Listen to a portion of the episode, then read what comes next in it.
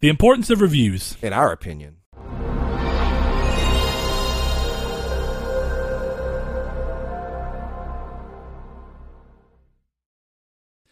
Hello and welcome to Triangle Squared, a PlayStation podcast. I'm your host, Brett Beck, and alongside me, Mister. Saul Bridges bringing you lucky episode 53. I gave you those jazz fingers. The jazz fingers. Uh, I, I'm quite familiar with those. Hey, jazz fingers are great, you know. oh man, visual people are just in for a treat. I, I. I want someone to screen cap that and add a quote that just really fits extremely well. You Liam, I'll say Liam. Liam, I'll I call you out. fast with memes, Liam. But for those that don't know, we are Triangle Squared, a PlayStation podcast. We come to your beautiful ears every Monday at 10 a.m. Pacific time and 12 noon Central time. And um, we already introduced ourselves. We are here. You can find us on YouTube. You can find us on SoundCloud, all podcast services around the globe, and except Spotify. We always I forget about Spotify. But uh, hey, Brett, what have you been playing this week? Mr. Saul. I'm just, can I call you Mr. Saul? No, Can I call you Mr. Son? sure. Okay, son. Yes, Dad. Uh, yes, Father. The majority of this week has been, um, I, w- I don't want to say plagued. That sounds bad. The majority of this week has been filled with Far Cry 5. Um, so shout out Far Cry 5, Ubisoft Montreal, if Did I'm a not great mistaken. job of it. Um, You'll hear that uh, later yeah, on we're, this we're gonna week. we're gonna do an impressions episode that uh, once we get a little more time with the game. Uh, that's one thing we wanted to both be sure of is that we didn't give too early of impressions because the game is. I mean, th- this if you don't want my just general opinion, and I think Saul would agree with this. The game's great. Obviously, Oh, yeah. it's, it's really good. Worth Um, the sixty dollar dude. coming from being someone who's played every Far Cry release, it's a little weird. Uh, there's changes that I don't necessarily agree with or didn't at first, but I'm coming more to terms with now. Uh, and, and I'm not seeing them quite as negative as I was. So, I mean, I don't know. It, it's interesting. It's just one of those things where Saul did not play much of three. I don't think Saul played much of four or even played four at all, possibly. No, I never played four. Did I you played- play Primal? No, Okay, so I this played is one, two, and that's it. okay. So this is Saul's grand return to the franchise. Yes. So I'm sure the changes don't seem as weird to him. Am I not mistaken? Was there not a Far Cry Three remaster that was supposed to come out too? Like I know it was bundled Hold up, like bruh. It's in the news. a special. Okay, yeah, we'll get to that here in a little bit. I guess. Yeah, I will. I, forgot will have that. you. I will have you understand, and I'll I'll go in a little more in depth in it than I was going to in the news, since you were forgetting, just in case people didn't know. Uh, but yeah, played a bunch of Far Cry Five. Love it. Hopped on to Diablo Three even after getting the plat, which I that is a go to show that the game is still so fun to me, regardless of the fact that I burned myself out on it at one point. So I'm glad that now I can go back to it without any issues. Uh, Donovan moved back to Alabama, as I, I saw he got you. a PS4 again. Uh, no, he, he's just playing on his parents. Um, and because his, his is here in a pawn shop. Uh, still here, still is. His parents have a PS4. yes, his, his his parents both game and play Diablo and love it. Uh, anyway, he's Are very close. Yeah, no, dude, Oh, okay. absolutely. His whole family plays Diablo as a family I. I, I I couldn't tell if you're joking. no, absolutely. His mom or his stepmom, his dad, all of his brothers play Diablo. It's actually an interesting setup.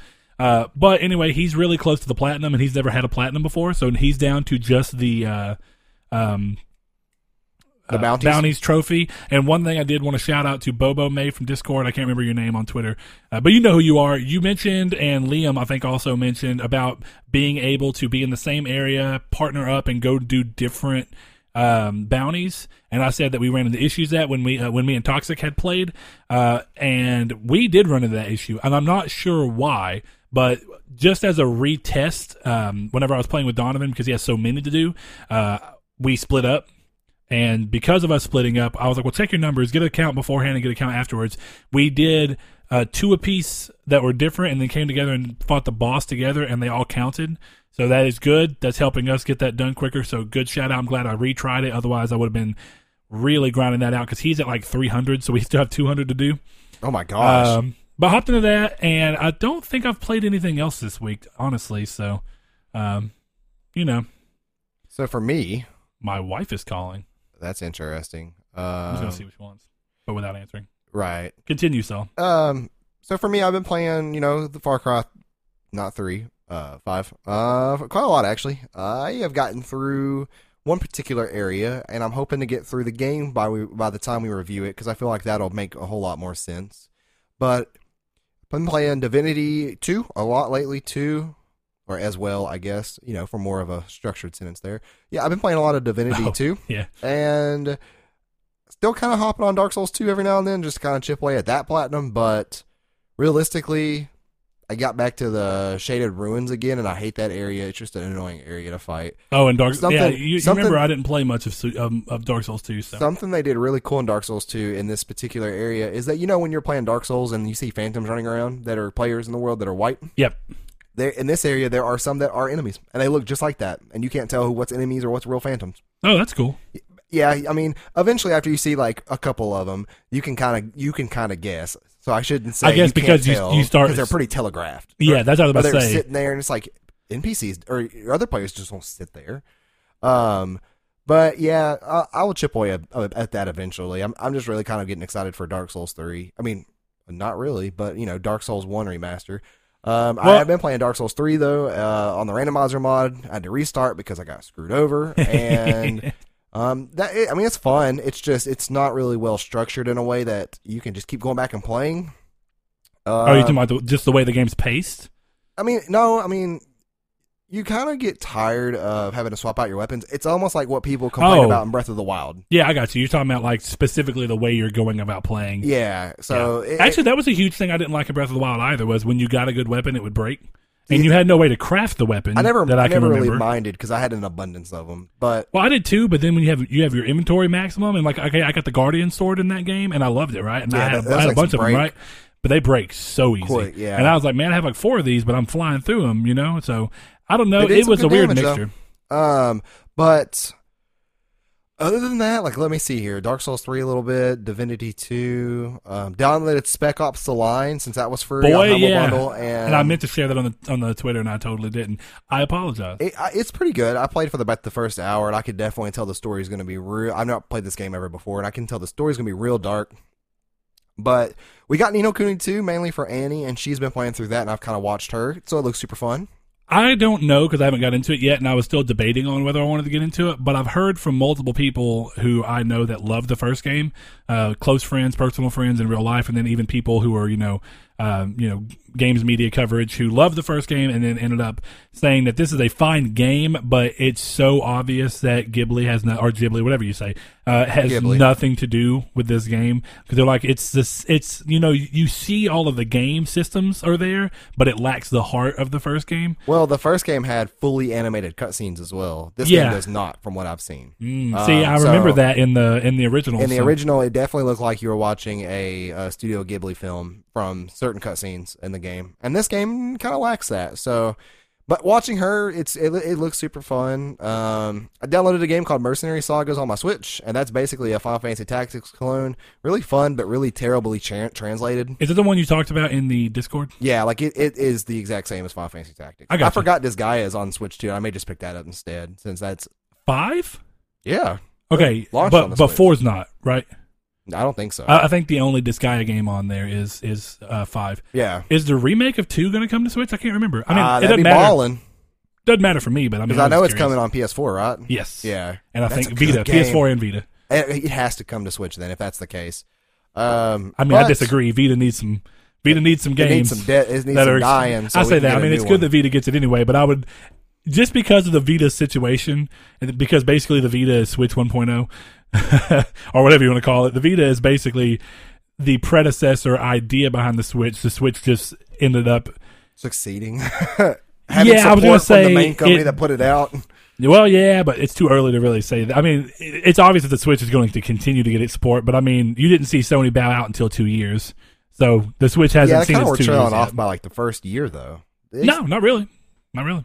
After the, the first, the first year came out made by Sony on the Vita after the first year. Oh yeah, Killzone Mercenary. Um, I mean, um, Gravity Rush came out in year one. yeah, Drake, uh, Drake's uh, Golden Abyss came out in year one. those are launch game, launch or launch window games. oh yeah, Uh, but uh, Killzone Liberation was Little Big one of Planet them. did not come Tearaway was one. Li- uh, Little Big Planet was first year though. I'm fairly positive. If not, it was right after first year. well, I'm talking about yeah, that's what I'm talking about. Uh, but no, but Mer- Killzone Mercenary and Tearaway were both really big games for the Vita that people loved and did well. I thought Tearaway was a launch window game, or Nope. at least not like a six months from launch. Nope, they announced it at Gamescom uh, the year after Vita had released, like a full year on the market, pretty much. Uh, and it got around. And I thought those were huge announcements. At that point in time, I was like, man, great. The Vita is going to make a, a even stronger push. We're getting a Killzone that looks fantastic. We're getting Tearaway, which is Little Big Planet people making a really cool, interesting game. And I love Tearaway. I thought it was a good game. Yeah, I never played it. I know Annie really. I did not. Yeah, I did not play the PS4. PS4 one. Uh, but that's Did you because at least get it while it was free? I, I'm pretty sure I did. Okay. I didn't play it at first because it's the, it's the same games as reworked to make sense with the touch. I mean, basically the input gestures Yeah, on the PS4. yeah, 'cause- so like they changed the puzzles, but only because they were trying to make it make sense on the PS4. That makes sense. You, had- you had a back touchpad, and they used that Right. a lot in, in the original game. It was you'd cool, Stab your finger through. Yeah, didn't the camera capture your finger too? And it actually You took like a picture finger? of your hand or something like that up front, Okay. up, up at the beginning of the game. It didn't capture it once you came to the thing because how could it see the end of your finger? But it looked Yeah. convincing enough. So I mean, it was it was pretty interesting. I love that game. I think it's a cool use of the Vita, but a lot of people didn't love the uses of it. It's like okay, the, the touchpad and stuff. Don't get me wrong, the back touchpad is kind of dumb, and I mean, carrying forward, I would scrap it too. But it's like people who say that the touchpad doesn't need to be on the next PS4. But I'm like, why? The touchpad has You like limit yourself one of one of compatibility. Well, that's true. too. But one of Ryan's things is that not many games utilize it well. But I mean, games utilize it regardless. What what kind of irritates me is that star and or options and touchpad have always seemed to be backwards to me in games. Like I feel like options should be your menu button, where it turns out touchpad is in most of the games. Yeah, It just feels off to me. For It just depends because there's games like Far Cry and Burnout. that's that, one of them that- that I keep. I always hit that start do to go to them my in a weird menu. way. Yeah. Yeah. But I'm gonna go ahead and hop into the blog over here at PlayStation for the drop. This week's weekly releases. good. We have the Adventure Pals for PS4. Bunny Must Die, Chelsea and the Seven Devils for PS Vita That's, and PS4. that's the whole name. That's the whole name. Great. Uh, obviously, a Japanese game has to be. Oh yeah, the art. You yeah, the art is great. Crisis of the Planet of the Apes for PSVR. Dangun Feveron. I keep want to say almost. uh, I to say that very slowly because I would I would have said Danganronpa. Um, Deadland for PS4. Ignomatus 3, The Shadow of Carcalla for PS4. Epic Dumpster Bear, Dumpster Fire Redo for PS4. Flight of Lights for PS4. Impact Winter for PS4. Infernium for PS4. Island Time VR for, you guessed it, PlayStation VR. The King of Fighters 97 Global Match for PS4 and PS Vita. We have Metropolis Lux Obscura for PS4 and PS Vita. We have Minutes for PS4. Of Mice and Sand Revised for PS4. Penny Punchin' Princess for PS Vita. Raining Clouds for PS4. Rememoried for PS4. Hmm. Sir Eatsalot for PS Vita. and that's it. No physical games this week, at least according to the uh, the drop, which is interesting. Interesting. A lot of You know what? But no- trash looking indie games. I Yeah, should I shouldn't be that mean. A lot of mobile looking indie games. Yeah, but I mean, I get I get where your mind was at when you say trash. So I don't blame you by any standard. Oh my lord! You know what's funny when you said that? The- I found a game on sale early this week that I can't remember who I was on chat with, but I thought it was hilarious to me. Um, that I think it was Ryan, but anyway, the game was called something, and it was obviously a game that came out on PC first and then made its way over to PS4. And the game's surname that they gave when bringing it over to the PS4 was the slightly better edition, and I thought that was hilarious to me for some reason. That is weird. I was like, "This is the greatest name ever." It was like the game's not this, but it was like Dungeons, slightly better edition, and I'm like, I love that. I would lean into the joke if I were, you know, the developer. I was like, why not? I mean, it is. People are like enhanced edition, like it's gonna be something crazy. They added like a Loco Roco mission. Okay, great. That's not really enhanced. That's just slightly more crap to do. That would be an even better surname. the Sword of Ditto. That's the one I'm actually talking about with the Loco Rocos. It'd be funny if that was the name of Sword of Ditto on PS4 for some reason. Slightly more crap to do edition. Yeah. It has to justify that extra like fifteen dollars that I'm going to pay. Yeah, I mean, I don't know. I guess it always depends on the games because Swords of Ditto actually looks cool. I kind of think I want it. I almost regret buying the Devil May Cry collection. Oh Lord, yeah. Well, I mean, it's At okay. times I wish we'll, we'll get into that because refunds. Well, if you call, they'll occasionally give them to you if you have not enough time on it. I may mix up Switch and the PS4 because I know one company will only do one refund ever for your the life of your account, and I think that might be Switch, but I could be wrong. Hey, who knows? It could be Sony too. Because what my understanding is that when you get on Sony support, it's like whichever support person you get is like a, a dice roll of if you're going to get helped or not. Uh, that's what I've heard. But that's that cus- sounds like it's 99 percent of customer service. That's what I was about to say. That's customer service as a whole. So I mean, sometimes you also get a good customer service person who's been like literally just crapped on all day by mean people for no true. reason. And then they get to you, and even though you're being nice, they're just like, you know what? No, you don't get anything from me because I've had a terrible day. So. No name change for you, sir. Bert's a lot. But hey, Brett, Yep. drop into that news, good sir. I'm gonna drop into the news, Saul. I'm gonna drop Nope. like Just drop into the news. I want to drop it like it's hot. Saul. Okay, I thought you were gonna. I thought you were gonna say a dirty joke. Oh no, I was gonna say a Fortnite joke actually, and then I was gonna drop it like it's hot because Snoop Dogg's better than Fortnite, in my opinion.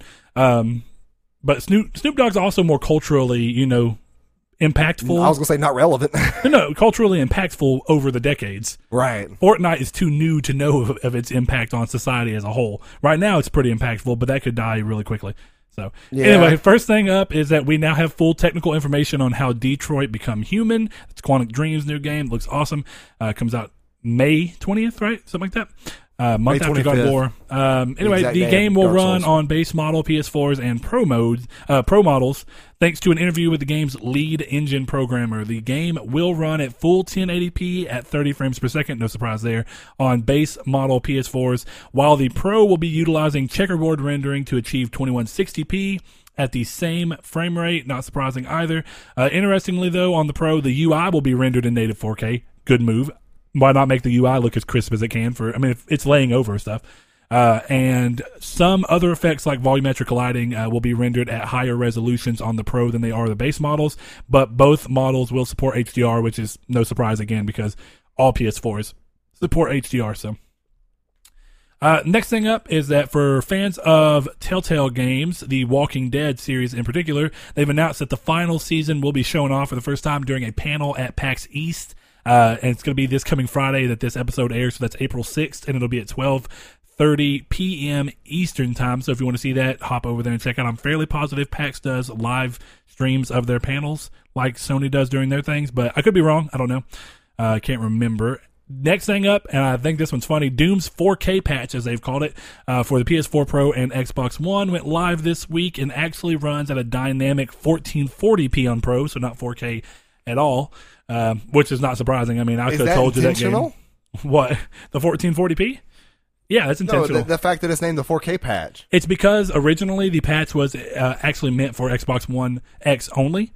Uh, that's what they announced it under, and then during the release, they also were like, "By the way, the Pro is going to get this patch uh, to bring it up to you know higher standards for Pro." But they didn't say it was anything else. So, uh, but it's funny because it's not it's dynamic 4K on Xbox One X, which we've talked about ad nauseum. That Xbox kept saying that this is a true 4K, true 4K, and yes, it does hit that mark way more often than the PS4 does. Though the PS4 does hit some games at native 4K most of them being remasters, but some of the sports games are automatic are native 4K. I think uh, NBA was one of them. Um, so there's that, and um, the sad part though about the Pro in specific uh, was even though it's doing dynamic 1440p, uh, there's been a lot of reports of frame drops and really loud fan noise for those who've downloaded the patch. So if you have Doom and you care, I would say probably avoid the patch because it may need another patch to level it out more. Uh, or it may not even get one. I'm not sure, uh, but people were saying it's the loudest that they've heard their Pro ever be, and like, and there's That's plenty of loud games. Trust me. I mean, Oh, I've, yeah. I played a few. I love my Pro. Hunter, yeah, Monster Hunter is loud on my Pro. Monster Hunter's not about Pro on mine, but Horizon was. No, see, after about an hour on Monster Hunter on mine, it's it's jet engine. Now I tell you what, though, regardless of fan noise, the thing that I notice in this room because this room's small, definitely during the summer when these windows here let a lot of sunlight in, the Pro can get hot. Yeah, yeah, it can. Boy, it, can definitely pump some heat out, and it doesn't help that my TV's probably getting hot, but I can't even tell because the PlayStation's so damn hot. Yeah, your TV screen is uh, maybe not with your new one since it's it's it's a newer model, but my TV screens, dude. I tell you, that has to be like half the temperature temperature in my room sometimes. Ooh. Well, PC's not on. I hate it. Uh, so there's God of War news. It's a little segmented up in here, but I'll throw them together just so uh, I can remember. One of them is that God of War has been confirmed uh, by director Cory Barlog on Twitter to include a performance mode for PS4 Pro for users who do not have a 4K display. I don't know if you will get to choose performance mode or if it will automatically default to it if you don't have a 4K. I assume that you'll be able to choose it, but I don't want to make any too strong of assumptions. Um, but this was when asked by a fan if they needed to upgrade to a pro for the game. He replied, Nope, you don't have to, but if you do, 4K is amazing. This is quoted, by the way. If you have a 4K TV, of course. If you don't, we have a performance mode that puts the extra power to good use and makes the game run so, so smooth, end quote. When asked if, quote, so, so smooth, end quote, translated to 60 frames per second, he responded with a vague, quote so so smooth equals smooth end quote. This better mean 60 frames per second. I I'd don't know. So excited if it was. I don't know. Um, there's a couple of things though that are interesting about the game, but I know you don't know too much about it, so I'm gonna stay pretty radio silent on them for your sake. But the other piece of God of War news that I found to be really interesting, let me go find it real quick, is Me and Ryan both have been trying to stay kind of radio silent. Oh yeah, I know he told me too. Uh, the other piece is that in a recent discussion on the Lost Pages podcast, which is the podcast that developers do for the game, uh, lead level designer for the game. This is what I thought you would think would be really cool because I thought it was.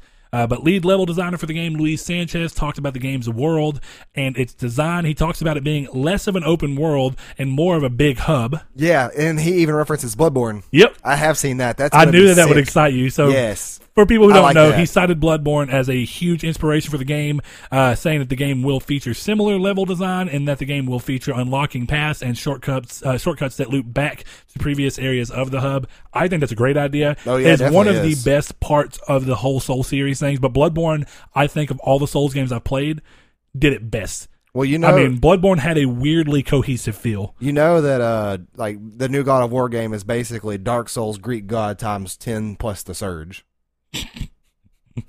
with a little bit of. So, Saul, you mean the Surge, the the hit 2017 game that you love so much? Did that game come out in 2017? I'm fairly positive. That game was terrible. Uh, it may have been, yeah, it's 2017 because it came out while we had while we were doing the podcast. Lords of the Fallen was better than that game. Lords of the Fallen was a was a fun game. I mean, No, it really was. I have a hard time. I, I can't tell you it's the greatest game ever. It wasn't. It was just a good game, and I enjoyed it. And I paid. it. I bought it at launch for I sixty did a dollars. platinum that game too. I got the trophy where you uh, take no damage against the boss, and I thought that was kind of cool. Yeah, yeah. So uh, now that that is past, let me go back to where I was. Let me get rid of some of this stuff so I don't get lost. Saul needs you here with your other laptop, slowly deleting the news that I, wish you didn't delete. Yeah, I am waiting on a battery to get mailed to Oh. me from the good old Amazon. Well, another piece of news from Twitter comes from James Woods, the voice actor for Hercules in the Disney movies or movie and Kingdom Hearts games. I didn't know that it was the same voice actor, but now that it's said it, I'm like, that makes sense because I always thought the Hades voicing in the end was like spot on. And like, don't get me wrong, there's a couple of good ones. The Genie think- is pretty good Isn't in those Danny games. DeVito still? Uh, no, he is not. But In it- Kingdom Hearts, he's not. no, but it's pretty good, isn't it? it is. Yeah. See, and Genie, Genie's not Robin Williams, but it's a pretty good Genie. I knew that. I, can, I can actually tell that. I couldn't. I tell can too, his name but it's not bad. Danny DeVito.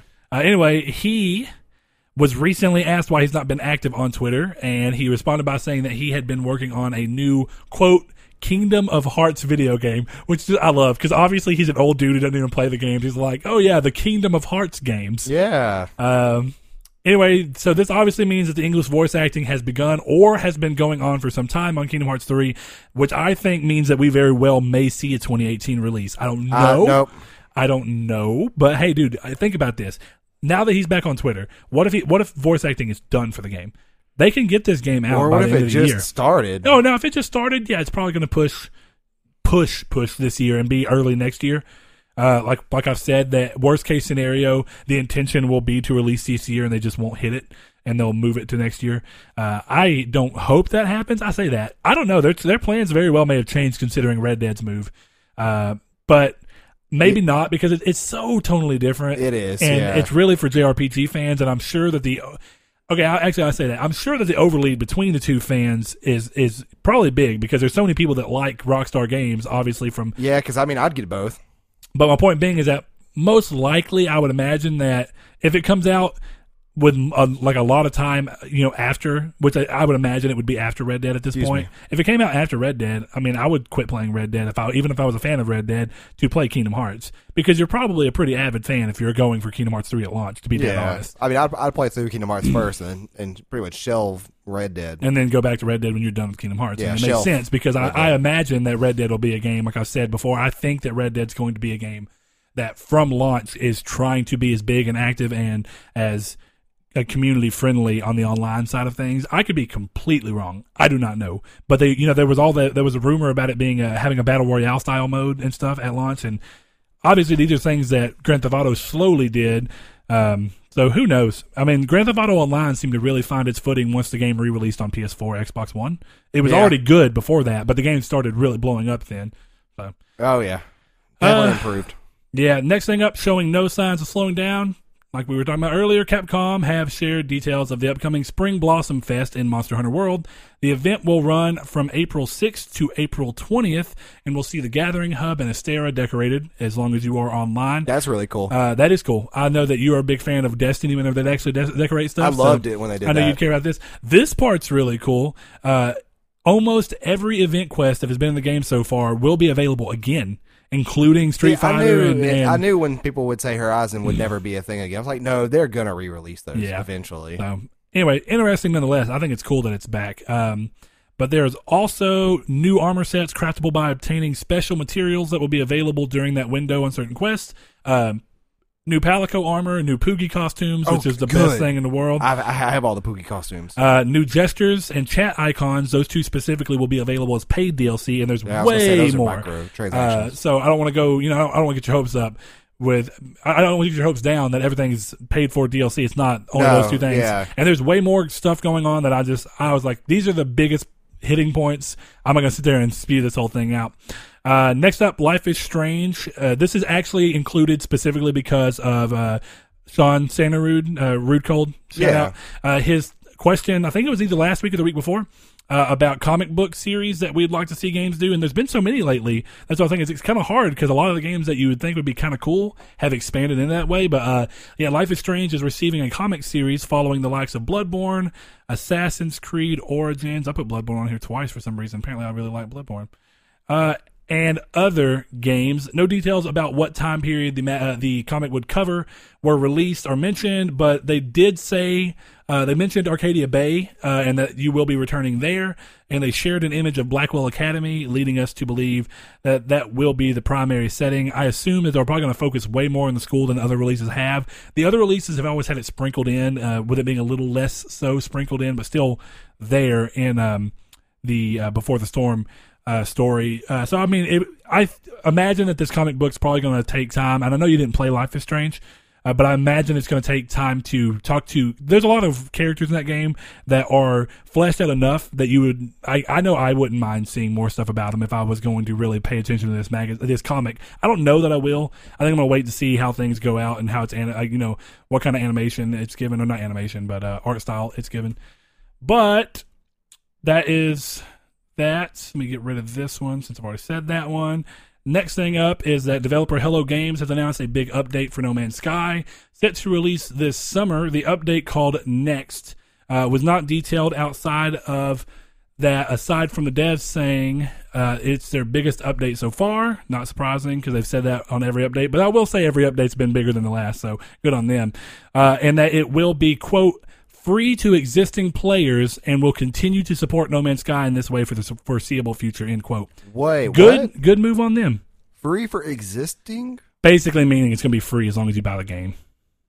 The game is not free to play. You still have to buy the game, but if you buy the game, all he's basically saying anybody who buys the game once that initial cost barrier is hit, the game every update that's ever given to the game will be free. I guess that makes sense. That's just the weirdest way of saying it. odd wording, but what I took away from this is that they are still planning to release all updates for free for the foreseeable future. Because I was I was thinking that once they got the game kind of working really well, and and a big update that pulls you know they've already pulled a lot of people back and a lot of new people in. I thought that once they got that way, they would start trying to introduce paid content. Right. Uh, but I think I that they are just trying the- so hard to get over that initial that negative wound PR. is still open there, and they they can't pour all that salt into it's it. been two years. microtransactions. Uh, oh, it's a big wound. But speaking of two years, the game was also announced to be making its way to Xbox later this year, which is not surprising. But you know, we never even heard the the normal rumors in games like this that it was going to be coming to Xbox. It was So, it was always from what I knew a, a pla- PlayStation PC, 4 Yeah. uh, console exclusive. Right. Now, what this either means is that the contract with Sony is just over for some reason, or that it was it was always just a two year exclusivity window, or that it was a one year exclusivity window, but they didn't want to bring the game to Xbox until it was patched enough to where they thought it would be a good pull for them. Uh, it's it's going to be released physically, and the physical edition is being handled by 505 Games. So not even Xbox. You remember the physical edition of the PlayStation one was handled by Sony? right. So interesting nonetheless. Uh, but yeah, coming to Xbox, don't get your hopes up for any kind of cross-platform play. I just know that, and that's assuming that this new X, uh, the new I- have a lot of things. I feel like this update's going to be the real multiplayer now. This is because he says that this is going to be the next step forward for No Man's Sky as a I hope so. world. I still have it down, or I I have it in my library. You know, obviously I can still download it. I still have it just sitting right there on the So, show. you know, and back when I went back to it like five months ago, I think. Back whenever we recommended it to Shoko, and then Shoko, he got it and platinumed it. Yeah, it's. I mean, it's a super chill game, but I really don't have time for those kind of games right now.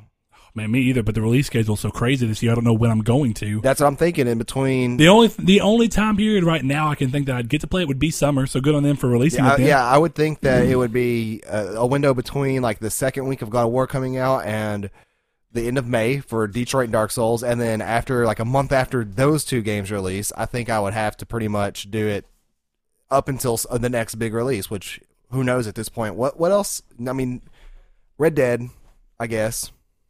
You made the camera go out of focus just then, good sir. Leave this part for last, just in the news. Sure, I will. Um, for the sake of having a good segue.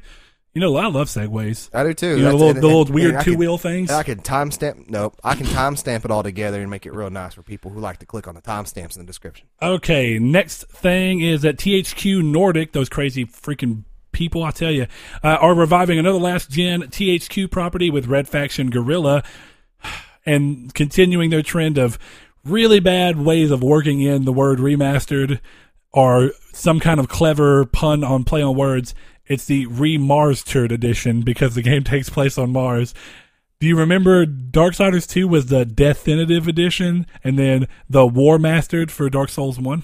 I mean, it's Darksiders 1. Oh my god, there's a lot of news. Told this you week. news was good this week, man. Uh,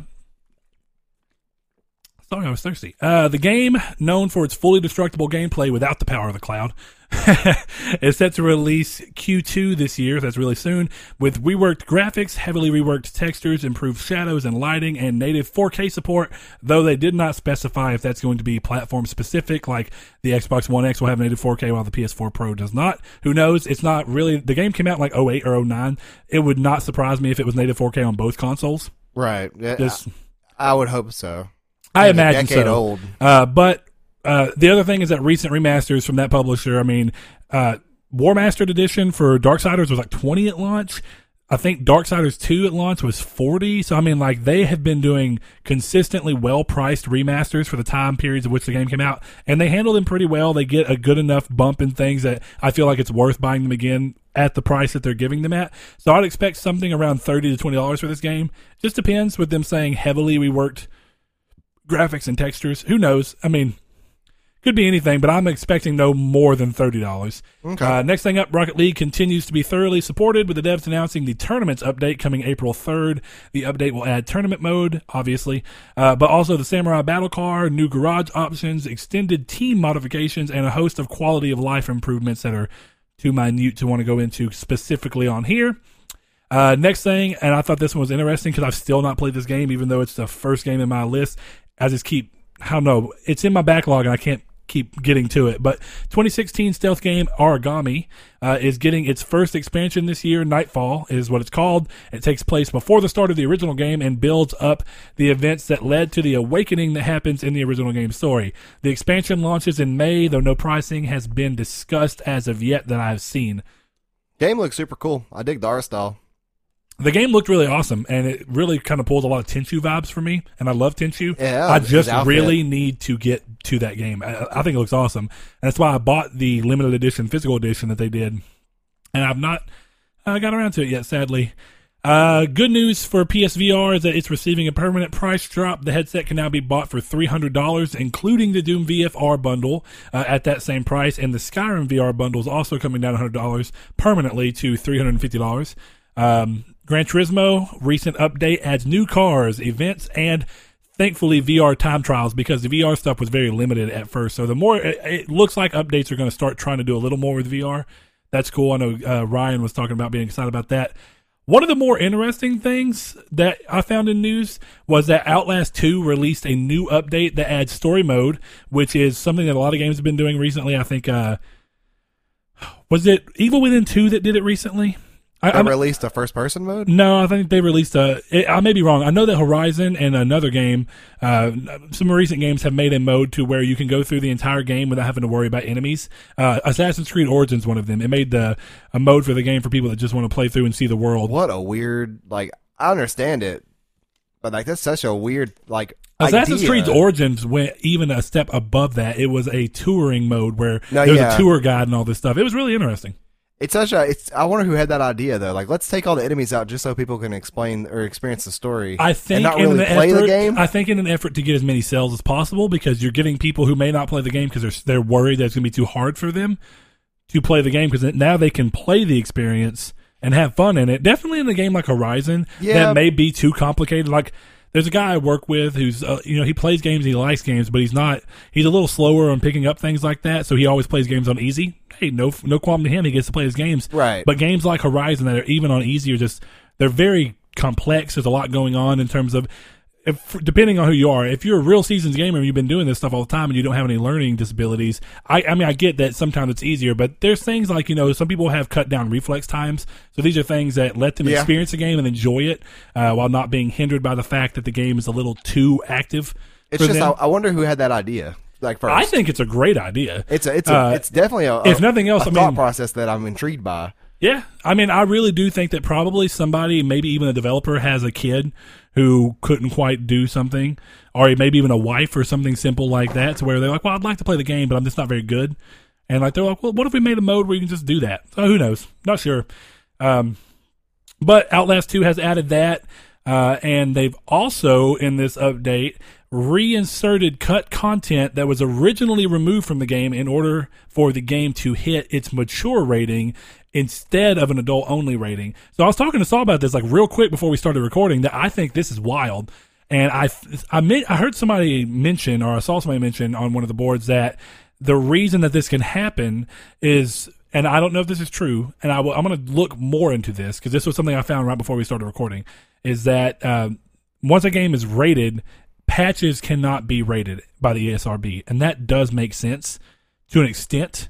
But like one of the things, game. one of the things that Saul was talking about though, that is a good argument against that idea, is that if a game is rated and it and it's rated P without violence at all or whatever it be, or rated E for everyone without violence, and then they come back later and patch in tons of blood and gore, and man, this would never happen. But my point being, if it ever happened, Yeah, like can they go back and can they go back and patch that? I mean, your obvious thing was like, well, if they're making You'd a game that's change- everybody, what, why would they want to change that? Because they're obviously trying to target a big audience. But let's just say in a hypothetical world, somebody makes a game like Crash Bandicoot, and then they make it later. You jump on a crab and it cracks its skull. It cracks its like shell open and blood flies everywhere, and you see a skeleton.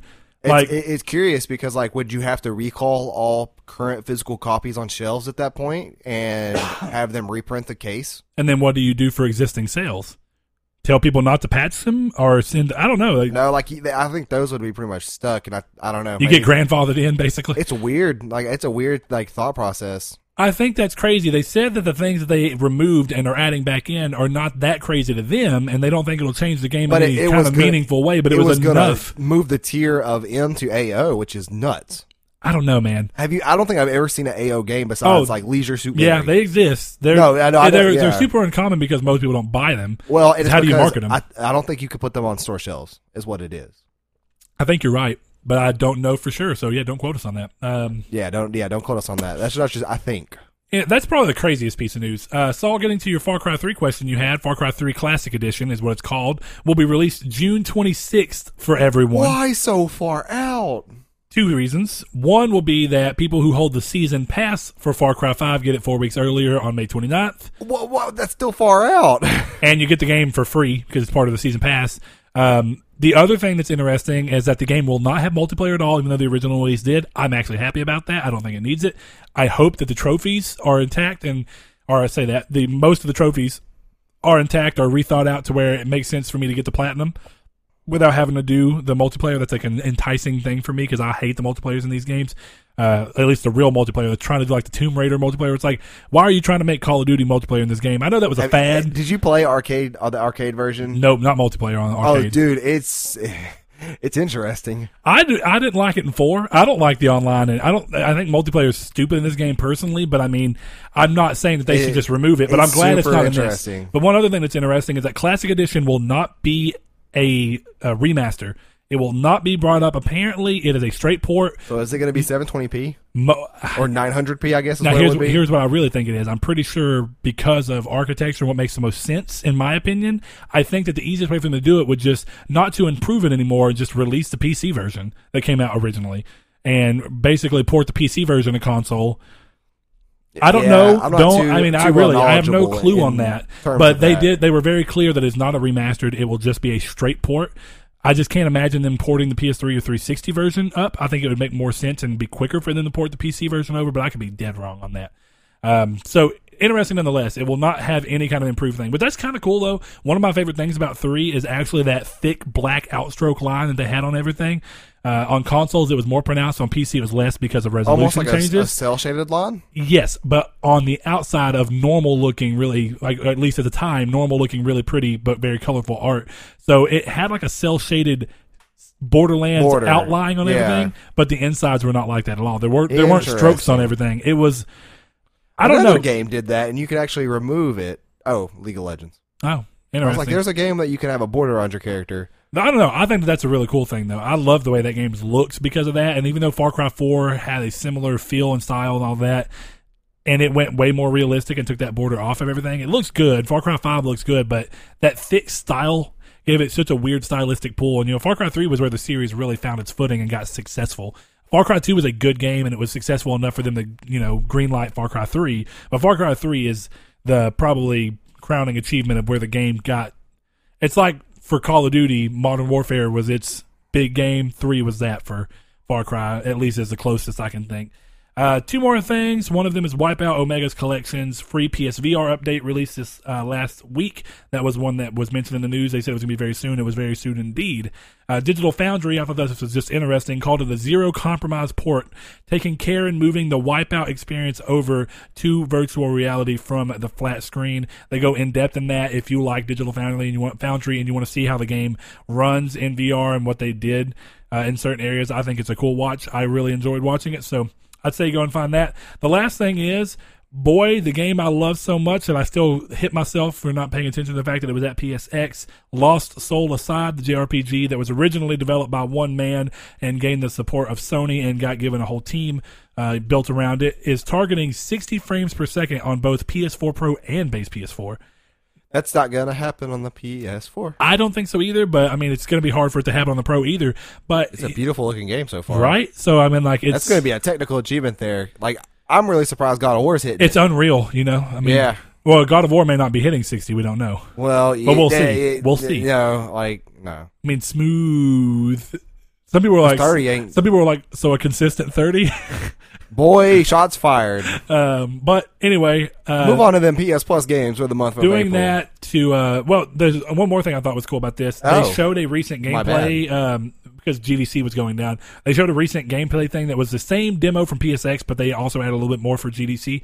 Uh, the combat system incorporates frame specific attacks.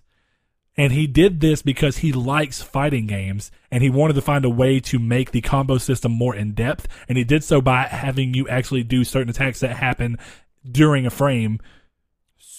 So that's really interesting. I think, dude, like, and you see it in the video. I'll show you the video after this. It's awesome. I will link it in the description too because I think I just I want to sing the praise of this game because it looks so cool and it's like it right up great. my alley. I just hope it's going to be great. oh man, I hope so too. It It- you know, it's, three hours long. it's Unreal Four. You know, oh, it won't be that. It, it, it's JRPG, man. If nothing else, it'll be an extremely fluffed, fluffed up twenty hours.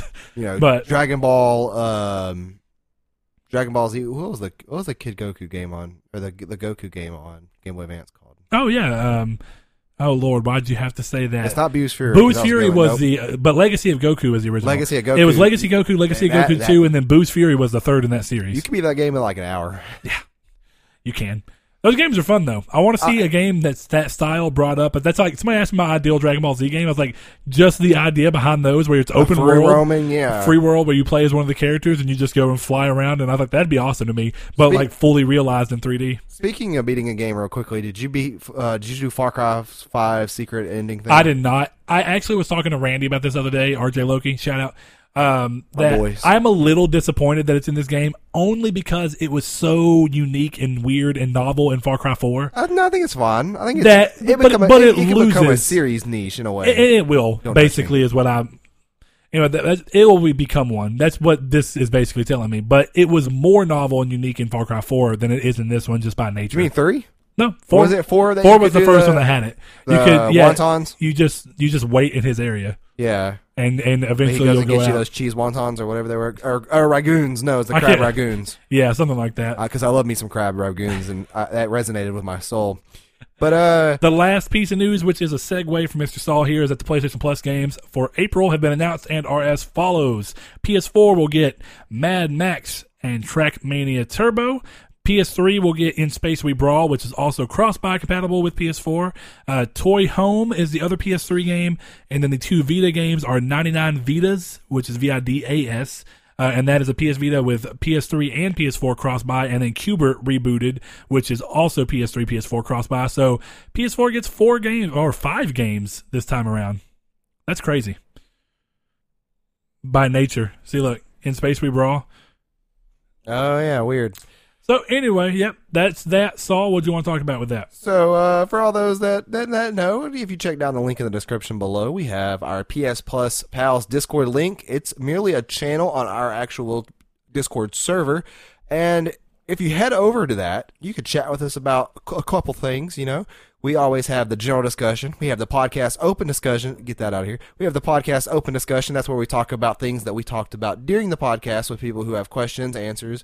And then we have a Bloodborne spoiler um, cast, which I think we're going to close soon because that was mainly for PS Plus. Yeah, we'll open a new one and close a new one within, you know, But we uh we pretty much have a PS Plus game that we play with along, and every month th- this was our first one. It was Bloodborne. I would think this is fairly successful.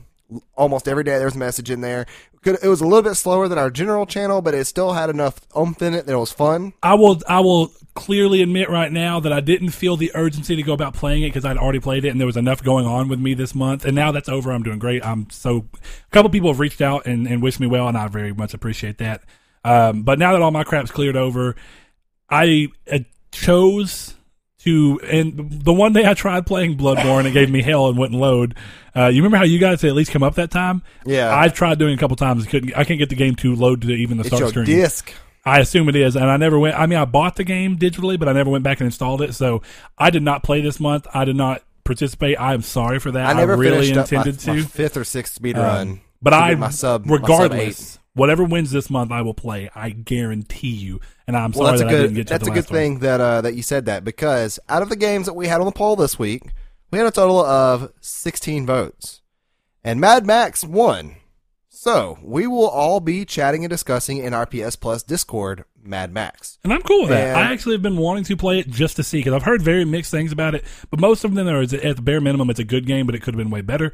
Uh, then there's some people that think it was a great game. So I Well- like the idea of transplanting the. I don't, I don't know if it's successful, but transplant transplanting that Batman Arkham style combo thing to be the ground combo style, and then or the ground combat style, and then you take the car combat in between. I think it, the on paper the idea sounds cool. Yeah, Now, whether that execution is done well, I heard it's really knows, fun. Um, but yeah, so head on over to our Discord, join that channel if you want, and uh, have fun talking about Yeah. Mad Max with us. and participate in next month's if you start doing this, or you know whatever. If it's a, a month where some one Jump of the in games. and vote on what you want to play. the idea behind this was that we all will, it will all force us to play games that we may or may not have played. So I I, I encourage, obviously I can't force, uh, but I encourage everyone who plays, even if the game that you did not vote for wins, try and play it because th- that's the idea for me. Regardless of whether I think that the game would be fun for me to play or that I even wanted it to win, if it wins, I'm going to go out of my way to play it. That Yeah. way, I'm forcing myself to play games. Luckily, this month are two games I've never played, so I was like, "Hey, no matter what, this is a game I haven't played." Uh, Mad Max, I've been interested in. I've not even heard of Trackmania Turbo, but after me and Ryan talked about it a little bit, I was like, "That sounds cool to me." Uh, and then the other ones, I mean, if Q*bert would have won, I would have played the hell out of Q*bert because I just I've never played Q*bert. Yeah. I like the idea of, of I would have played any one of them. I was hoping Trackmania would won would have won, but I'm. I like play it. racing games. To be fair, I'm I'm going to play it too. I know, but uh, Mad Max is cool, so I'm actually excited to start that. And I think that Mad Max is tonally different enough from Far Cry that it won't. I won't get open world fatigue from it. I personally Yeah. don't think I will. So I'm hoping not. Um, but now this is the part of the show where we jump into reader mail before our last topic. And uh, we had somebody ask us a question about why do we limit reader mail to three questions. Now, I just wanted to get it out of the way real quick that sometimes we get seven, sometimes we get 12, sometimes we get, you know, we get a lot. sometimes of- we get three or Yeah. four, but So- sometimes we get an inconsistent and averagely higher number of reader mail questions. And just for the flow of the show, I always thought that three would be a great number to pick. It's not exactly for time constraints. It's, I mean, it's just to help the flow of the show. And in the past, we had people specifically say that an hour to an hour and a half was their sweet spot, and they are some of the people that was have been with us since the beginning. And I, and you know, we took it in stride that hey, you know, they've been here with the beginning, and this is what they want, and this actually fits into something that works for us too. So we've kind of stuck with that. Yeah, So- and I want to expand on that a little bit. I mean, obviously, this show is. I mean, it's our show. Obviously, we're the ones who do it, Right. Uh, but this show is very much in a. It's it's our attempt to find the right balance. Me and Saul do this every week. We're talking to each other. We're getting. We're trying to keep up with what we're doing.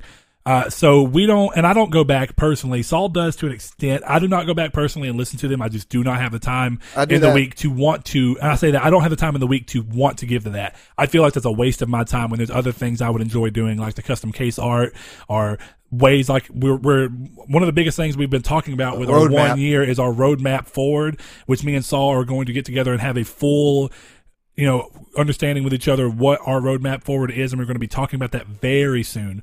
Uh, so keep and look out for that. I think we're either going to incorporate it in our next episode, or we're going to give it its own bonus episode. We will do whichever uh, feels most natural with the amount of information and the best way to explain that information. But this is a show that's ever changing. There are things that we will do that sometimes will change, that we will do in an attempt to keep a good flow, or an attempt to keep the episodes fun and the topics fun. Um, but we need feedback as often as possible. If it's constructive criticism, that's great. I mean, we don't have to agree with everything you say. Sometimes what you say will be very, I mean, sometimes it'll be spot on and it'll be things that we need to hear that we can learn from.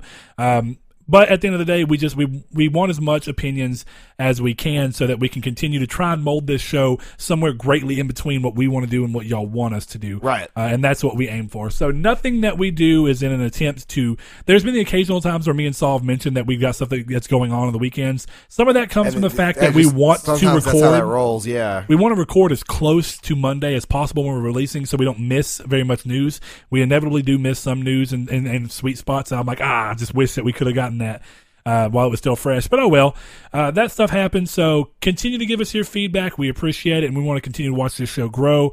That growth does mean that sometimes. I will not spend time. It's about scoping things in a way that we have time to accurately give to the other content that we're wanting to start doing. One of those things is we're going to do way more impressions uh, episodes, but we'll get About more into what those coming are. this year, just off the top of our Uh, heads. we, we'll get into what those are in the roadmap. So tune in for that. Yeah. But Saul, let's go ahead and hop into the reader mail for now. Sure. So jumping on with the PS Plus talk, we have Tim uh or ex Timma on um, Twitter. He says or she says Asian region April PS Plus does not have anything for PS Vita. One year sooner than North America and Europe. Is it safe to assume that the new portable console will be unveiled before PS5? Oh man, you're hoping. you're hoping. I am too, but it's it's realistically See, it's straw. It's a you're grasping for straws, but I'm right there beside you, grasping in the shadows. Um, I say I want I want a PS it's like it's interesting because for Vita. specifically Asian region is where the Vita is the most popular. Yeah, I mean So specifically Japan. Now it depends on what what is Asia in in terms of PSN regions. What does Asia cover? I mean, is that all of like the is that some of the Eurasia part, or is it just like just India Asia. and China and Japan? Uh, I mean, these are things are, are Philippines, you know, things like that. I'm not exactly sure what that covers, uh, but it's interesting to me that in my mind, I feel like Japan, maybe Japan's its own region, considering that that is PlayStation's home market. I I thought haven't it's thought all about that. continental based. I don't think so. Maybe it is because I, I think Cal. I mean, I think uh, Canada gets the same as North America. So you're probably oh, right. Oh, I was gonna say, okay, yeah, then I, I, that's what I would think. So, but I mean, if I so- want one, I want a handheld so bad. I do too, I boy. would play it if it was well supported and it had. If it was if it was current tech, that's what I'm worried about. Is that if Sony is to announce a handheld, it has to be current tech, it has to be well supported, and it has to be, you know, feasible for me to dish out 300 to 350 to 250 to you know that amount of money to to pay, and I and I have to have a, a good, just a good ease of heart to know that it's going to last me a while. And there's things they could do very early announcement that we've talked about in the past. One of those things is coming out from the get go with the same, and I think this is one of the things that Switch did that knocked it out of the park is support for SD cards. Sony has got to l- just relax off the idea Of their own proprietary and now there's Stop multiple it. reasons. I'm sure it really came to a business decision. If no one else is making the cards, people have to buy them from you. You're making all the income from the cards.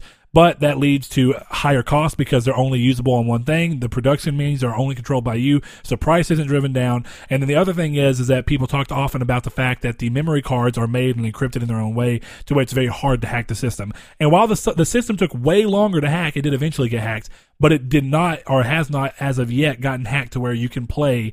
Um, retail games on it without authorization. So the upside is, is that Sony's They're so worried Sony- about that but more be- than anybody else, though, which is the, crazy. because the PSP was rampant. no, I know. I mean, it's just- rampant. Because here's the thing: DS gets it too, but DS had a higher attach rate than No, PSP I was gonna say. I was gonna, I guarantee you, DS is up there with PSP. You had to buy a car, you had to buy a specific game, and that's it, and you could hack that game. Oh yeah, And no, I, and- I get what you're saying, but the thing is, is that it's all about attach rates. Publishers were shying away from the PSP at one point because they were unsure if releasing the game on there was going to be worth it because people weren't buying the game. Even if a lot of people are downloading the game illegally and playing it, as long as there's a, a healthy amount of people who are supporting the game up front, great. PSP, it was so easy to dump a game that day of release or even sometimes before You you could have, have the, the game file. and be playing it Yeah. on launch. And I mean, only all it took was one person getting it, copying the dumping the UMD contents over, and making a.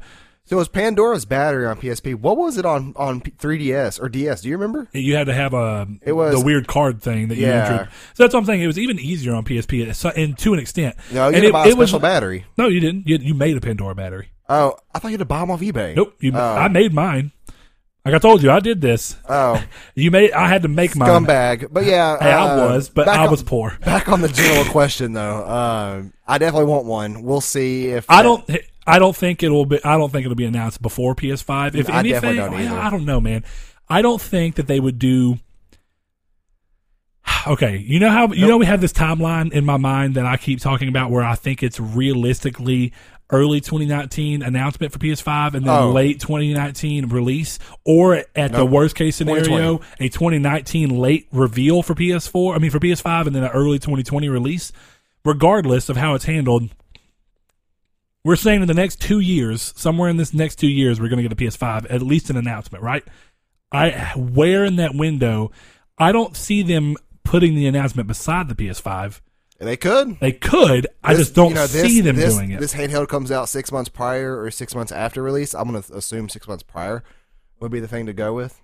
They're going to intrinsically be more connected. It would make more sense for them to release it, at least in my idea. imagine like with what they've traditionally six- done with their handhelds, I think that it would make more sense for them to- to announce it and release it beside PS5 so they can be fully integrated with PS5. I mean, imagine imagine uh, them releasing. You know, this is the new PSV. I don't know something. The new handheld, and it comes out six months prior to PS5. You may be asking yourselves like, why do you want this? Oh well, here's what you do: is you load up the brand new Killzone game that is coming out on this thing day of launch, and you play it, and then you have all your multiplayer stats, and it's hardcore esports multiplayer. And then the second it comes out on the PS5, you just download your profile, and it's all there too. You just seamlessly jump into your profile. See, but this is where you start doing this weird straddle. Nope, I I, don't- do not want the game to be. I mean, I don't want the handheld to be.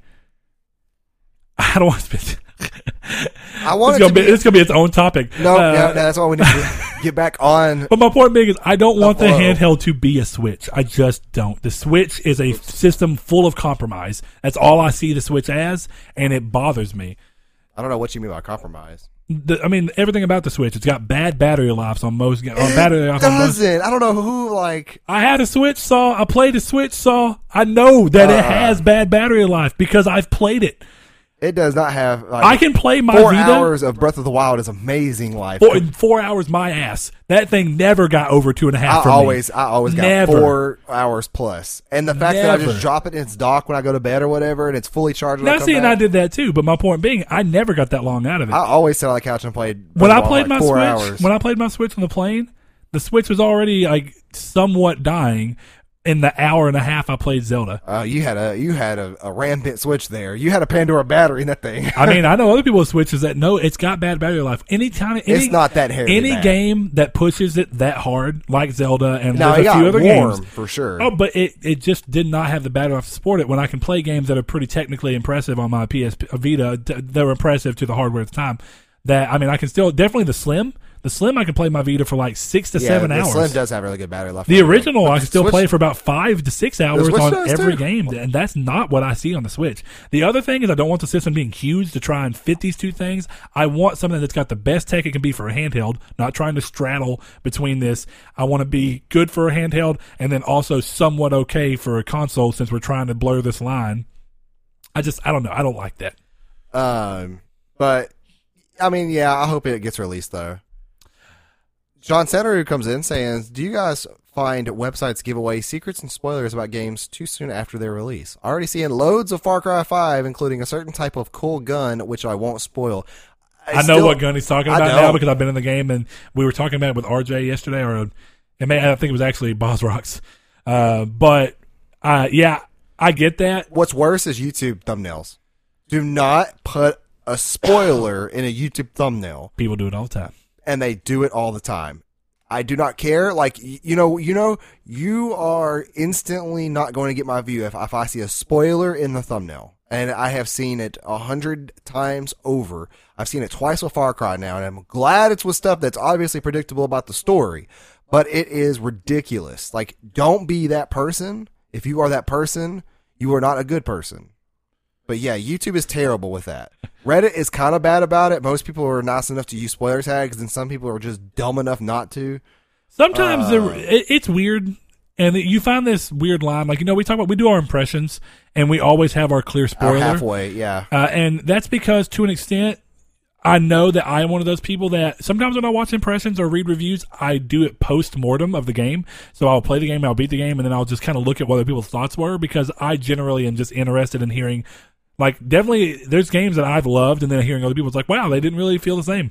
And sometimes I'm okay with it because they're you know they're respectful about, "Hey, it just wasn't a game for me. This isn't my this isn't my thing." This is main topic territory, my boy. But I guess yeah. Uh, but my point being is that when it does that kind of thing, it's like you straddle some weird stuff, and I get that. Yeah, people come to you for things, but secrets and spoilers always need to be very, very clearly marked. And a lot of times, what he's talking about, these are things that are not. No, They are things that are just thrown out there. And I know that all people do it to an extent. There's been times I've accidentally said things about a Horizon because it's been so long since you've played it, and it, it was so I think six months is is perfect territory. I think that after a But even then, six months. biggest plot points need to be. Even then, you need to be spoiler alert. no, no, yeah, no, that's true. But I'm just saying, like in that detail on an open podcast like this. Yeah, sure, sure.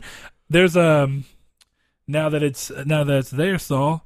I, I want to tell you, what do you guys think? This is from Mr. Richard Rivero. What do you guys think about the about Sony selling their PlayStation IPs to Walgreens for Doritos, Locos Taco, and Chuck E. Cheese quarter? What What are your thoughts on that? I got back my Schrute Buck and I cashed it in for a Stanley nickel. Uh, that our last question of the night. Our last. that was our serious- April Fool's question. So. Yeah, it's a great one. Shout Thank out you, Richard Rivero. See, look, we were. I was waiting. 'cause I was hoping that we would get to reader mail after it was twelve o'clock here, so it'd actually be April Fools for us. Twelve twenty two a.m. we have Mark Schultz. He says, with Far Cry 5 having colorblind mode as an option, should this be something more developers think about including? I love this question. I think, yeah, I think it is a common feature nowadays in, in option menus. It is. It's in some. There are a lot of games that I feel like are way too big and market to too big of a group to not Not include have it, yeah. at the base. Now I would say, like you It's know, such, it's like such I a say, common disability. I don't want to call it like is, is it is. It's a disability? I mean, you Like- have you're colorblind. You can't control it. I mean, it just happens. No, I don't know. Some people are born that if- way. Sometimes it happens. I didn't know if that that was the I mean, correct or even you know I, I don't think that it would be at least wrong to call it a disability. insulting. I don't want to be Yeah, I don't. I, yeah, exactly. I don't think it's insulting by any means. I think that though that obviously there's a big part of the of the population that are colorblind, some that know it and some that don't.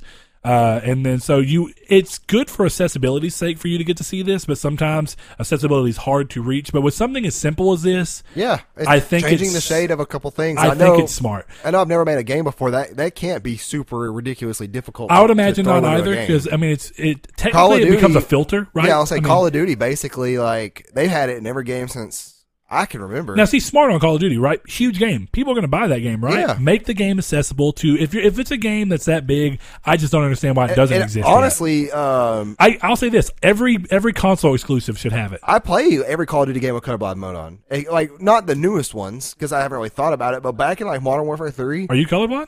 no, I was just curious. no. But it was it was one of those things that.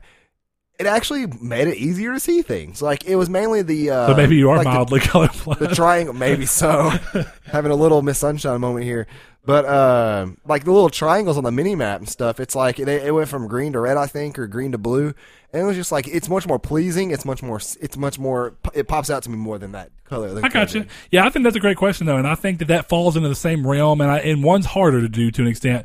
I, I think so, but on a game development side, maybe not. It falls into the same realm of that story mode option where you you add a mode in for people to just run through and experience the game. But again, it all falls under accessibility, right? Now, one is a disability that people cannot control, and the story mode falls into some people that just don't want to give the time to that, don't want to give time to gaming, and just want to do this. Sometimes it may act as an entrance point for some people where they're not good at games, but this game is the one that draws them into wanting to start playing games to be Right. better. And the other is for people that may have slight disabilities with reaction times and things like that, to where things happen to them, and then in the post of that. They can't do the same things. Like I think, if nothing else, imagine being a hardcore gamer and for some reason your reaction time gets messed up due to a car accident or something happening. Like you get, you know, say you're a soldier, coming back and not being able to do your main hobby because of some arbitrary limitation, it's so nice that a few developers even think of like, what if people just want to still experience this medium, but they can't do it the same way they used to be? You know, to? and something I love seeing is that like I've seen posts on Reddit and Twitter of people who have a disability with their hand in some way. Maybe it's malformed or anything and the like custom that. controllers. and then the company will make them a custom controller. That's so cool too, man. So it is definitely uh, super wholesome to see. See, it's always the idea of where there's a will, there's a way. People are going to find a way. I guarantee there's people Yeah. that are colorblind that are playing these games anyway. They're just doing what they Oh, can. no, yeah. Like, you ever seen the people who, the kids that are born without arms that have the little nubs and they're playing the hell out of the games? I think that's so awesome to me. I, I you knew him, but I, you knew him too. But one of our friends, Jordan? oh, oh, dude, he'd poke you with his nub, and it hurt so bad. Yeah, it did. he'd run up to you, and You he'd know what? you, and then he'd run away laughing. Dude is not like- bad at games either. He probably isn't. Like I, He's pretty good at Halo. He played Little Big Planet, uh, Little Big Planet two with us when we sp- uh, spent the night at Brent's house during one summer. Yeah, yeah, yeah. But um, thank you guys for the questions. Those are the three we answered tonight. Don't forget that if you did ask one and we did not get to it in this episode, it is simply saving into a bank, and we're gonna uh, pull that bad boy out and withdraw the cash during a reader mail episode. So into the main topic: what we think of reviews, what we use reviews for. You know, I, things I think it, some of it comes down to like review culture. I mean, this is all opinion. As we want to say. yeah, I mean, a lot of this show is the way we consume this kind of media. So this is like to an extent this is going to be us kind of doing the things that we like to see in reviews, some of the things that drive us away from reviews sometimes, and how we let that affect our purchase. Now, one thing I've already said, and that's what I kind of want to frame this entire argu- uh, this entire discussion with, uh, is that I tend to not read reviews at all until I have either started playing a game or have completed a game. Uh, just out of curiosity of what other people thought of the game, See, I don't And that- intentionally do that. and now that's just weird. I find mean, I myself. I don't know what I'm really trying to say. I unintentionally do that. oh, you unintentionally. I'll unintentionally see scores and stuff on Twitter, like God of War got a 10 out of 10 on Game Informer or something. It's like, oh, okay, you know. I'm gonna click through and see why they thought it was. Why did, I, it's, not, it's not even reading the review at that point, it's just seeing a score. oh, and the score's enough for you to be like, well, obviously they didn't feel one way or another about it enough to I don't know. It, it gets interesting, but I like that. Uh, one of the weirdest times that's ever happened to me in a game, and, and I talk about it almost every episode. It feels like uh, the order was one of those moments of just like. I beat the game, didn't read a single review for it, kind of stayed radio silent on And then all the of a sudden, six and five. I, I beat the game. I beat the game, and I was like, "Good game. Obviously not perfect, but a sequel could really make this complete formula shine. Right? Like you could really refine this down to something that's so amazing." And you were thinking seven and And eight. I, I, here I, and I fully no, I fully expected like seven, eights, and sixes here and there. Right? I Everywhere. saw I saw reviews ranging from quite literally a Like nine to a yes. I I saw saw, some eights. I saw some game. eights and nines, uh, and I saw the occasional nine. The nine was the highest I ever saw. Didn't see any higher than that, and the lowest I saw was a two out of ten. And this is where I talk about, you know, reviews serve a very specific purpose, right? Yeah. and reviews are one of these things that's so hard because a reviewer what is a review realistically like when you It's think about opinion- a review it's, an opinion, of a jour- I would I wouldn't even say journalist at this point because anybody can really do them and do them well. that's true that's true Um, but it's a review of a particular gamer on his opinion on this game. And Now, what's what- weird? isn't now d- can it be a subjective or an, obje- or an objective naturally it's going to have to be both right Yeah, I was gonna say there it- has to be it- some objective truth to what right. you're talking about Does the game perform well? Yes, that's objective. But did I like the way the game ended? No, that's subjective. Yeah, so, it's and that's where these go in. So you know, you talk about bias. Uh, one of the things some people are like, "Well, this review is biased." Uh, quick, you know, realization for everybody: everything is biased. All media is biased.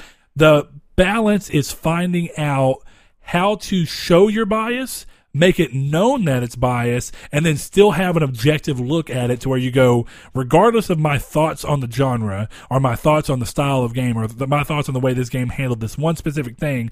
Here's the objective rules of what the game did well. The game did perform well. The game did have solid voice acting. And what I mean by that is that for the most part, most people that you could talk to believed what was being said. It felt authentic. It sounded good. Audio quality was good. These are objective hits, right? right. Then there's subjective hits like replayability. The links By by you. nature of what it is, replayability will always be subjective. Some people will go, "Well, that- that's an objective thing." No, that's not. I have already replayed the order more than I guarantee you anyone has. He's put more hours into the order than anybody else in the world added up combined. Probably not, but I've beat the order four times. So my point being, I've beaten it once. my point being is that obviously the order had replayability for me. Not for me. Now, most reviews would have said low to none. That's fine. That is a subjective opinion.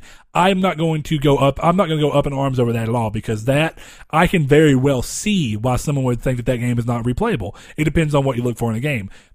So, but when you start getting into things like from an objective truth, reviews get to a point to where how can you give a game, and, and I, I've always stood by this. How can you give any game that runs as expected, like by from within the realm of what it's doing.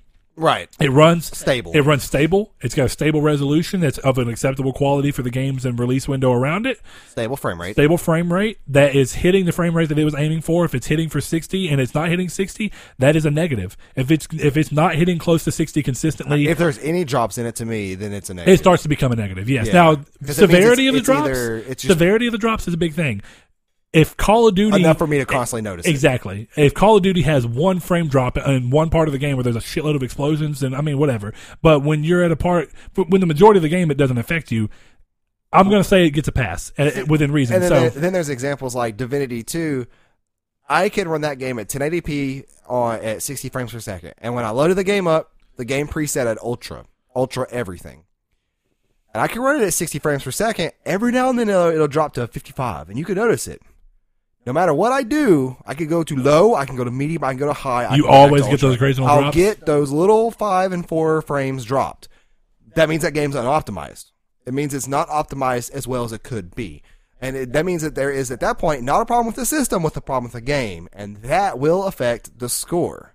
Now, another big thing, and this is like, this is one of my big pet peeves, is that, like what you were saying, I think that the game runs as intended if it is If it has a- technically in the realm of in of possibility, like in the realm of the current timeline. Like, let's say this game comes out and it's running at 1080p 30, perfect. Comes out and it's running at 720, 30 with frame drops in this day and age, no. But I think, No, that- I agree. Yeah.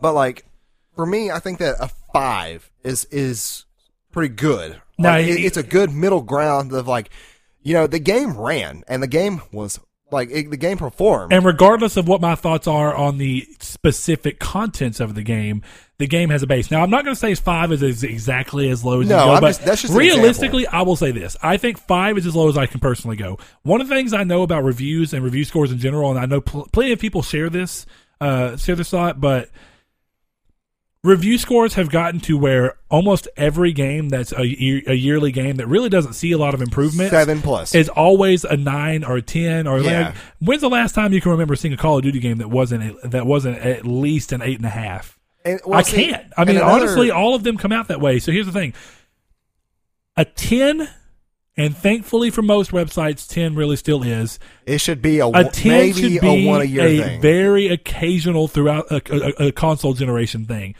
The the real truth of it is, and now it becomes on the thing. If you know that the site that you're getting reviews from reviews on a subjective nature, and they are very clear about that, yeah. then you again framing of everything I guess matters. If you are a website that you've always gave, given your subjective opinion on a game entirely, and that's what you base your score off of, a ten out of ten is different. A ten out of ten means it hit everything you wanted it to hit.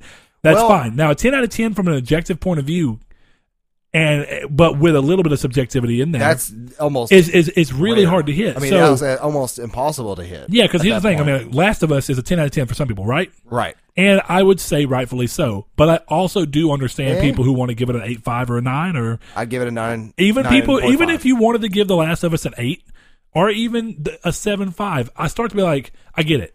Because the game ran, technically it was very technically impressive for the time period that it was in. It had a story that was cohesive, whether you, or whether or not you enjoyed it. It had quality voice capture and uh, and motion capture. These are things that you start to be like, okay, I get it. So your content content wise, this game maybe didn't hit it for you on everything. You've you've seen better writing in a game or wh- whatever by by your opinion. These are things where it starts to be there. But that's where five on me becomes a, a, a low. And one of the things I actually, I'm not a big fan of Game Informer all the time. I like reading their reviews occasionally because I like to read them, not look at their scores they sometimes score games, and I'm like, I honestly agree with that. You know, one of the games I love the most, and I think I've said this on the podcast before. Drakengard Three is a great game. I love Drakengard Three. Drakengard Three by Game Informer was giving a six, given a six out of ten. You know what?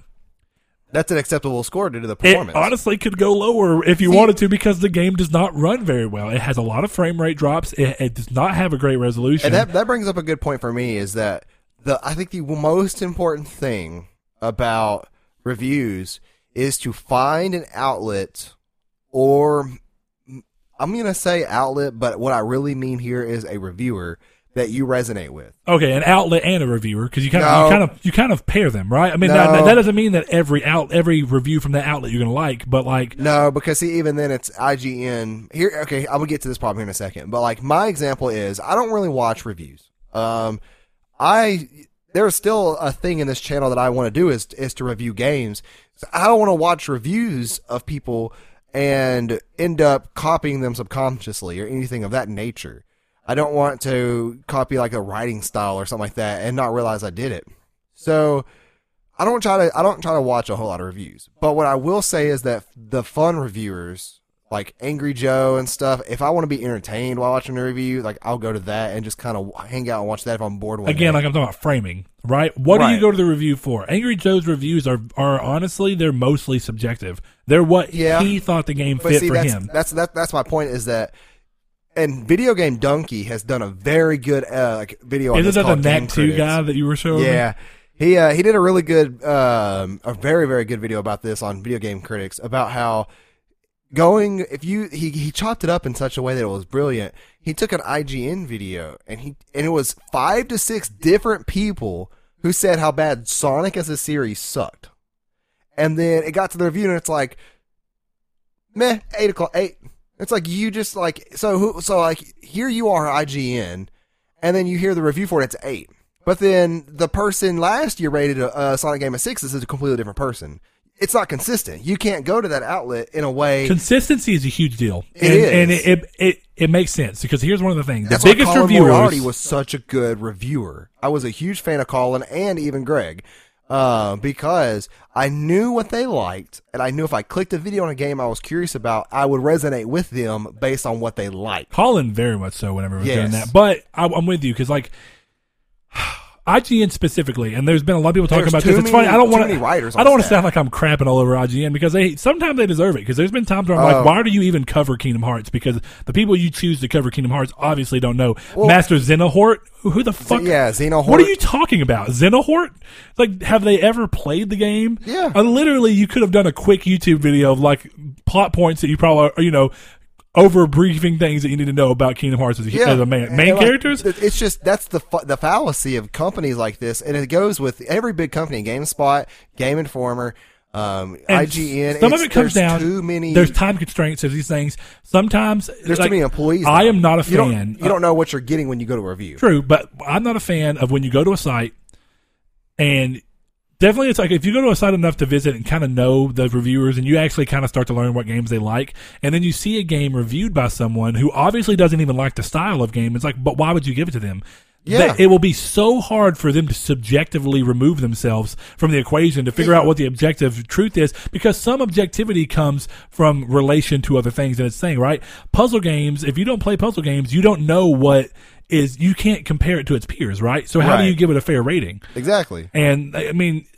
that gets to be weird. It's like, and then sometimes you get people who do not play open world RPGs who get assigned an open world RPG to And they and they're overwhelmed, and they take that as a as a that's and it's a like, oh, the, the, yeah, exactly. And these are things where it's like, but that is inherent of the genre. Now, these are things you see, and I like it when you see companies do a, try and minimize that. You you'll see similar genres reviewed by a similar like by a similar group of people, and you start and like that's why it's rare, but you've got to start looking. And now I I look at reviews so far less. I actually never watch reviews. I'm very odd. Reviews are one of the, the things that I still like to be pure reading. I just I very I enjoy I like when someone gameplay. writes well yeah but see i don't it gets weird to me but sometimes gameplay will be what sells me sometimes just hearing someone talk about something positively enough will make or or regardless neg- in a way that interests me enough that it wants to push me towards at least trying it but again it depends on what i'm looking to review for am i looking for it to see if i like the game or am i looking for it in a post-mortem Right. and these are weird things sometimes i like, I like a good writing style when i'm when i'm reading about a game i already know everything yeah, about Colin Moriarty was really and good and I like that kind of stuff. But you know, there you get to be a point where it's like now I don't consume reviews as often anymore, so I don't even follow any names anymore. But one of the things, like you know, you get into review culture of what people do from a review writer standpoint and from a review reader standpoint. One of the things that people do really bad, and what you what the reviewer sites are trying to keep people from doing, is clicking on an article and then scrolling all the way down to the bottom to see a score. Yeah, and that's the thing. And to me, That's that is big the problem. biggest mistake you can make. Yeah. Because you will see a score. You And arbitrarily know- give that game that score in your mind, and we're, regardless of you may think that a six is bad, and I just said Exactly. Drakengard three is honestly I would give it probably a seven from a subjective mix in to a seven five, but that's because the game hits me on emotional parts that I like more, and I think that it does enough good to outweigh the bad that it's still a fun play. Now seven is high for some people, and I get that. I would see. I, I would say. I, a, a six is respectful, but it comes down to if you see a game and a game gets a seven, and to you a seven is low and not worth your time, you didn't even read the review. You could play that game, and that game could be a, a subjective ten to you, and that's what I'm saying. And that game, Yeah. See, here's the thing. One of my ga- game of the generation last year, so hard to nail down, right? Or last Year. generation. Uh, when you're looking at that, it it's a subjective thing in the long run. When you really think about it, it's the way the game made you feel, the way you remember the game, It's the game memories you have. picked over every other game. And that's why I say, like, I know that NieR the original NieR should not be my game of the generation for PS3, but it is. Well, see, and that's in the- terms of if you want to go off of review scores, right? Right. Because it got, I think, Like a, a- like- seven. yeah, and and that's another thing is that, like speaking of seven, seven doesn't always mean bad. Like if I rate No, a game doesn't. seven, It that's doesn't. like that's like at best, like I would say, pick that game up on a discounted price. Exactly, but I because know it's still worth playing. But I know people who don't. I, and that's what I'm saying. You get to this weird thing which like people have got to learn. Who like they got to learn the review. That's why I, I like reviewers that don't give scores. ACG is a really good reviewer. I don't really watch him that much anymore, uh, especially when I was writing like writing my own reviews because it's just one of those things of like I would watch him so much that I do not want subconsciously stuff leaking in from him into my work. Well, and things influence you because I mean, even as a musician, that happens. Yeah, right. and- the things that you listen to and frame around the time that you're writing on anything will start to kind of influence you. Right. Uh, you know. and, and that's kind of one of those things of like he's perfect. Like I know I know his style and I know his type of game, and I was thinking about it. I was like, if you give me a fishing game, I guarantee you there's going to be something in that game I don't like that's meant to be in that game, but but you should have given it to me because it's not my game. It's not my style of game, and that's kind of what you get when you get in IGN and stuff like that. Like you rated Pokemon Alpha Sapphire a seven point eight and gave it said too much water. Did you play the originals? No. And and what's the point of a remake to be, you know? Yeah. And again, see, this, the- where does the review lie? Is it trying to find what based off of modern standards what it goes up against, or in the in the form of remaster? This is where reviews get so weird because, like I say, all reviews are subjective to an extent. They're biased to an extent. These are things you have to get over, and you have to find your things. But it's so hard to try and find that balance that you really just have to look at your own things, and that's why I was saying I love when they re- when review sites get rid of a score scores are a problem. My my thing would be should you play it? I right think- at the end of the review, that's all I would say is should you play it?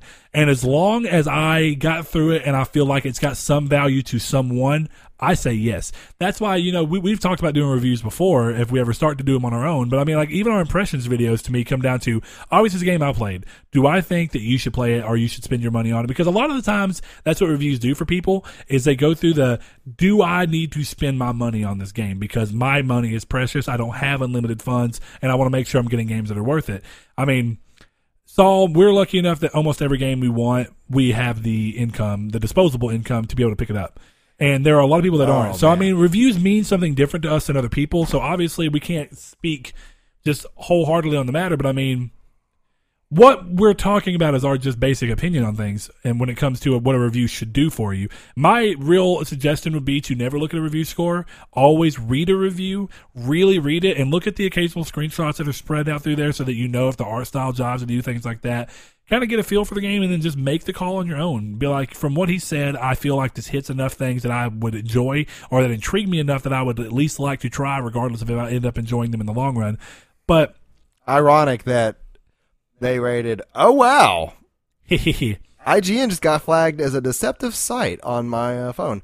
But it's ironic that, and this is the thing I was talking about, that back in 2003, they rated Pokemon Sapphire and Ruby a 9.5.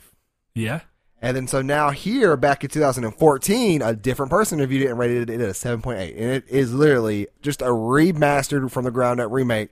And the complaints in this review aren't something that's new to the game. Literally, the complaints are too much water and too many uh, TMs.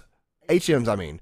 Those are two things that were in the original game. Too much surfing and too many t- HMs. But my and that's why I say there is the review trying to straddle the line between trying. See, in that case, I would look for a review for a remaster or a remake that, uh, or if it's a true to life remake like Omega is trying to be. yeah.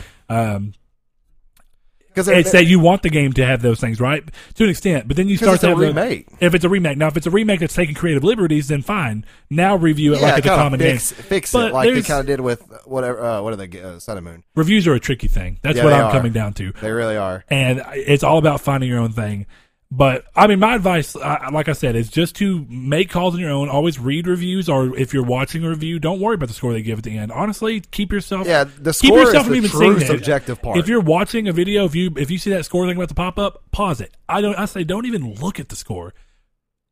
I Think- see people do quarter scores. Have you ever seen that? Like like seven point twenty five. I'm like, really? Like Yeah, but at I that I- point, just do seven point two out of ten or something, or three at that point.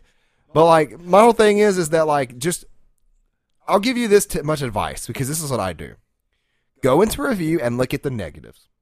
Then go look at another review and see if the negatives are the same. If they are, you got something going there that you may. there may are not- probably negatives that are going to be consistent across the board. Right. now, if you is- start to see these negatives switch up, it starts to be obvious that these negatives are from a, a subjective standpoint. yeah. So like that's my thing is I go into reviews and I'm like, you know, Hyrule Warriors for the Switch looks kind of good. Let me go look at reviews for that. Oh, frame rate drops? No, thank you.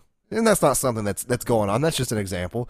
But it's kind of like if I see three different uh, Nintendo websites review it and they say, oh, they, oh, frame rate drops, uh, crashing and stuff. It's like, okay, these are technical problems I need to watch out for. Technical You know, problems are not links, subjective. links. yeah. Uh, then you know, then there's IGN. Link's uh, sword in this game is in his right hand. No, that's not something that you give the game a seven for. Don't put that as your negative. Too much water. Anyways, guys, I think we're going to wrap up here. This has been episode 53. Be sure to check the description below for all the goodies that we have, timestamps. You can come join us on Patreon if you do so, if you want. Um, and uh, our links to Discord, our Twitter, and our Gmail. So we appreciate you guys for stopping all by. in the link. And I'm, I need to remember. I'm going to really put drill up my head to put that gameplay thing from Lost Soul aside, just for people who've never even heard of it. I'll put the video game us, donkey video in there while I'm at it too. I might grab that Lost Let's Aside video. just Is it new one? everything. Yeah, it's awesome. Okay. So anyway, I will try and remember those things. But until next week, this has been Triangle Squared. Thank you for joining us. Thank you for joining us. You said what I was going to say. I hate you.